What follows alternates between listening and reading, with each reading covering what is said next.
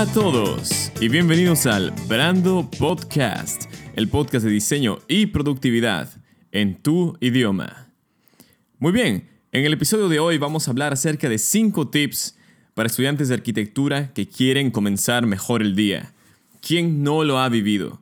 ¿Estás estudiando? ¿Estás cansado? Sobre todo en un estudio como la arquitectura o el diseño, el cual es muy intensivo. Tienes que tener muchas entregas, tienes que armar modelos. Si es que, por ejemplo, estudias diseño de empaquetado, diseño industrial, también tienes que presentar muchos modelos en 3D, tienes que hacer prototipos. En arquitectura es bastante similar. Tienes que hacer prototipos de tu diseño arquitectónico, de una casa, de un edificio, incluso de una ciudad. Todo esto se mezcla con la dinámica de trabajar en grupo. Todo eso se mezcla con que rara vez nuestros profesores nos dicen cómo optimizar nuestros procesos y solo nos dicen cómo hacer un buen diseño. Claramente eso no es pensar como alguien que quiere ser un empresario, alguien que quiere armar una marca. Yo creo que deberíamos empezar desde ya en cuanto a cómo armar un proceso más productivo, cómo optimizar nuestros recursos y sobre todo el recurso más importante, que es el tiempo. Entonces mi primer tip es, tienes que aprender cómo funcionas como persona. Tienes que hacerlo. Cuando yo recién llegué aquí a Alemania, era muy problemático. Recién salí del colegio, tenía 18 años, no sabía muy bien cómo organizarme, no sabía muy bien cómo hablar y comunicarme de manera clara, de manera transparente, y eso me dificultó bastante el proceso. Ahora, hubieron varias soluciones. Les voy a hablar acerca un poco de esas soluciones, las cosas que pude ir cambiando poco a poco, pero sobre todo las cosas que tú también puedes ir cambiando desde ya. Es decir, esto no es una fórmula eh, a prueba de balas ni nada de eso. Es más una experiencia personal, qué es lo que me funcionó a mí, de los recursos que he visto en internet, este, la gente a la cual he preguntado cómo poder actuar mejor. Eh, primero les recomiendo mucho también preguntar en sus universidades. Usualmente tienen consejeros estudiantiles que te pueden recomendar muy bien cómo organizarte bastante. Eh, te pueden recomendar cursos de, de mejoramiento personal. Eso es muy importante. Pero todo comienza desde uno, desde su casa, desde cómo uno empieza el día. Vamos a hablar de la mañana, cómo empiezas el día. Entonces lo primero, antes de todo esto, necesitas empezar a encontrar patrones, necesitas saber cómo funcionas como persona el cómo funcionas como persona se ve reflejado directamente en tu trabajo. Tenía un amigo mío, eh, él siempre era extremadamente organizado, hacía los trabajos, ni bien nos lo decían. Usualmente tú escuchas estudiantes que dicen, la entregas en una semana, ok, comienzo mañana o comienzo en tres días, tengo cosas más importantes que hacer.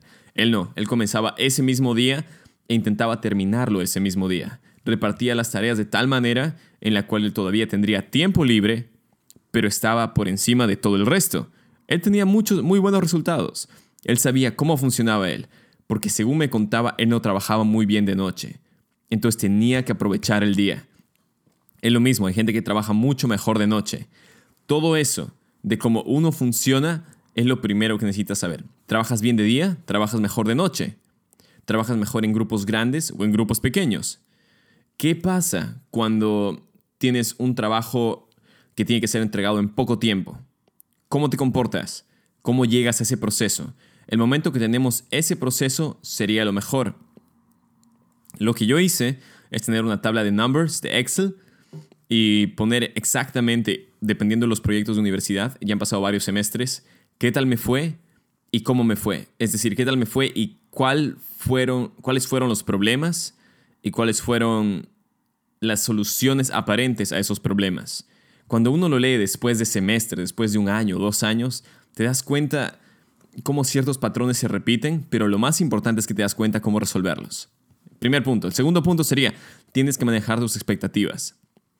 Lo sé que de cuando en cuando todo estudiante de arquitectura o diseño empieza a leer libros motivacionales de self-improvement, mira videos en YouTube, eh, mira la película de Will Smith con su hijo, lo que sea. Todo eso está bien. Al mismo tiempo necesitamos Necesitamos llegar a ese nivel en el cual no necesitamos motivación porque tenemos las expectativas manejadas a un buen momento, a un buen nivel sólido. Si es que nosotros creemos que todo lo que vamos a hacer en el transcurso del día va a ser perfecto, eh, va a ser, eh, nos va a matar mucho si es que no es así. Entonces, ni bien te despiertas, deberíamos pensar no solo en lo que queremos hacer, sino qué clase de resultado estamos queriendo obtener. ¿Y qué pasa si es que no obtenemos ese resultado? Esos son puntos muy importantes. Tienes que pensar con qué gente vas a trabajar, los recursos que tienes para ese día y lo, y lo mejor y lo peor que puede pasar ese día. Eres mucho más consciente entonces de tu posición como un individuo, en cómo tú puedes afectar en una escala personal y grupal todo lo que va a pasar en ese día. ¿Cómo se hace esto? Pues muy sencillo. Puedes simplemente tener tu hoja con las tareas del día, de la cual vamos a hablar ya pronto, em, y después ir pensando como, ok, este, voy a hacer esto y esto, ¿qué resultado espero? Espero terminarlo perfectamente hoy, espero un resultado este, que tal vez lo deje para uno o dos días más. Eso es importante. También porque muchas veces cuando nos reunimos a trabajar con amigos en grupo, en arquitectura o en diseño, no dejamos claro ese día qué queremos lograr hoy. Porque es mucho el proceso de, ok, hay que, tenemos una entrega y tenemos que hacerla. Pero obviamente esa entrega tiene pasos pequeños que muchas veces obviamos. Y eso está mal. En parte de la organización de grupo, el tercer punto, necesitas un calendario sincronizado. El calendario sincronizado es lo mejor que puedes tener con tu grupo. No podría contar las horas, los minutos, incluso los días en conjunto que he perdido debido a que alguien no vino, alguien no escuchó, eh, no sabemos si tienes tiempo, o a veces es feo tener que presionar a la otra persona para que venga. Es decir, grupos de dos se pueden automanejar un poco, es más sencillo, pero grupos de tres, cuatro, cinco personas necesitan un calendario sincronizado. Recomiendo Google Calendar. También uso el de Apple, el, que, el mismo que está en mi celular. Eso es bueno, puedes compartirlo con otras personas. Y lo más importante es que todos estén en la misma página. Es decir, compartan un calendario donde están los bloques llenos. Entonces ahí ya saben y no tienen que tener la misma conversación todas las veces de, ok, tú eh, estás ocupado, ¿cuándo estás ocupado? Y uno dice, ah, es que no sé, tal vez sí, tal vez no. Tenemos que empezar a organizarnos como profesionales. Un calendario así ayuda muchísimo.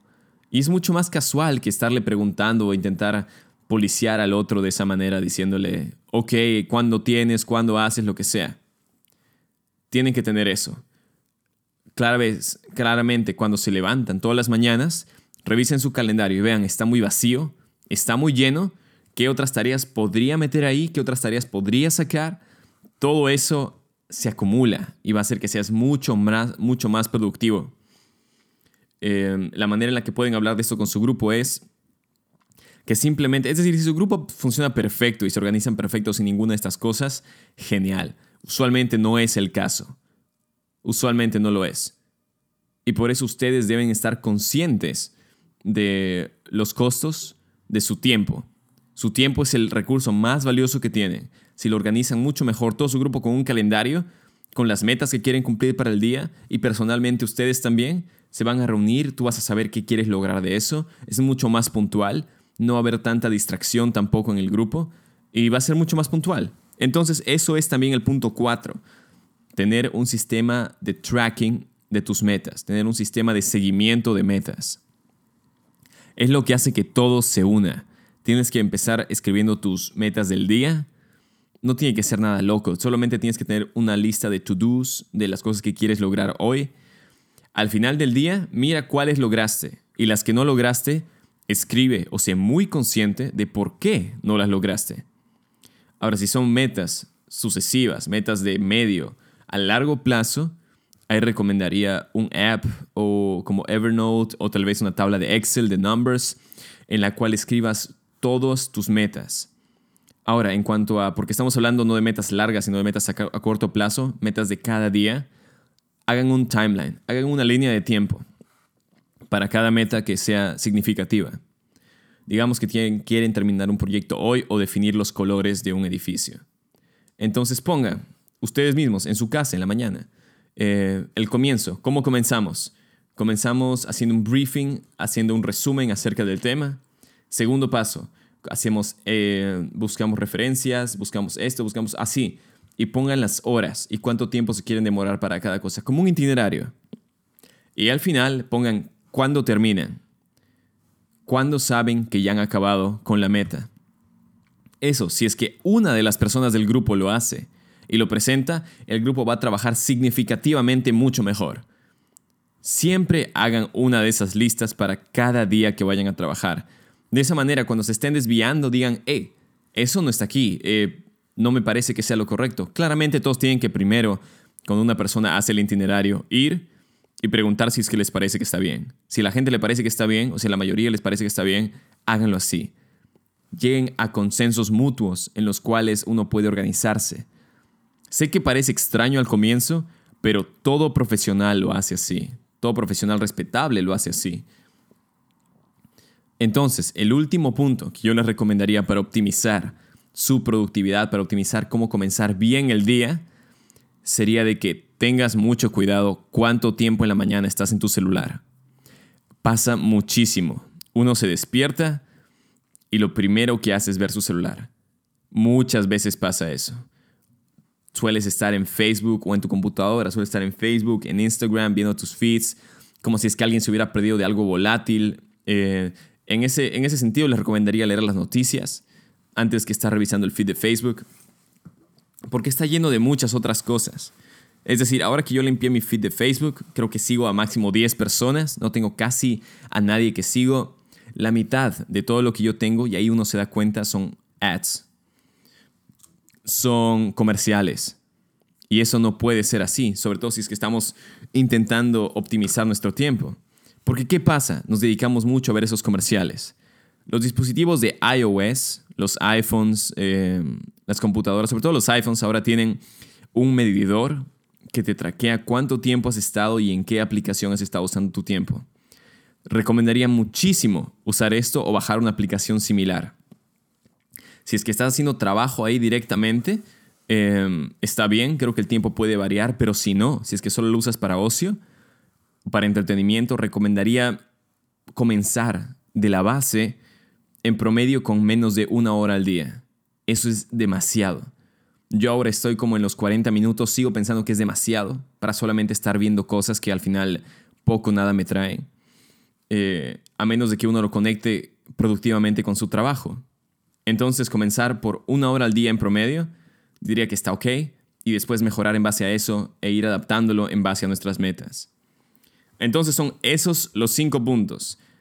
Aprende cómo eres tú como persona, mírate cómo funcionas, optimiza en base a eso, mira tus errores, qué patrones se repiten. El segundo era que aprendas a manejar tus expectativas. Tienes que también pensar no solo en lo que quieres hacer, sino cuál sería el peor y el mejor escenario posible. El tercero es que tengas un calendario en grupo. No puedo recomendar mejor esto. Tienen que tener un calendario, porque así también a largo plazo pueden planear y ven si es que es realista todas las horas que quieren trabajar para ese proyecto, si es que es demasiado. El cuarto es que tengas un sistema personal de goal tracking, de seguimiento de metas. Así tú sabes metas diarias, sabes qué estás haciendo, pones el principio, el proceso y el final de lo que estás haciendo y así te organizas mucho mejor. El quinto es que tengas muy en cuenta cuánto tiempo estás en tu celular. No sabes cuánto tiempo uno puede perder ahí. Entonces tenga mucho, mucho cuidado con eso. Es decir, para optimizar tu trabajo tienes que optimizar tu tiempo. No hay otra manera de hablarlo. La mejor manera de ser productivo es empezar bien tu día, con tus metas, tus expectativas y un buen horario enfrente tuyo. Suena bien, ¿verdad? Es bastante simple con esos pasos. Eso se tiene que volver rutina eventualmente. Pero son cosas que no demoran mucho. Es decir, poner el calendario puede que demore un poco al comienzo, que todos acepten la invitación, pero no es realmente trabajo duro. Escribir una lista en la mañana de qué quieres hacer tampoco es trabajo duro. Si dura menos de 5 minutos, hazlo. Y todo esto dura muy seguramente menos de 5 minutos. Incluso el app de que te hace seguimiento de tu tiempo, mira, eso ya está automático. Entonces no hay nada que preocuparte ahí. Son cosas pequeñas que estructuran tu día desde el comienzo y después podemos hablar de qué se hace en medio y qué se hace al final. Pero comenzar el día de buena manera, sobre todo para estudiantes, de carreras que son tan variadas con proyectos como arquitectura y diseño, uno tiene que tenerlo en mente, tiene que tenerlo como primera prioridad. Y bueno, eso ha sido todo por el episodio de hoy de Brando Podcast. Espero que les haya gustado. Comenten, dejen un rating 5 estrellas. Nos ayudaría muchísimo. Y los veo en la próxima. Hasta la vista. Chao.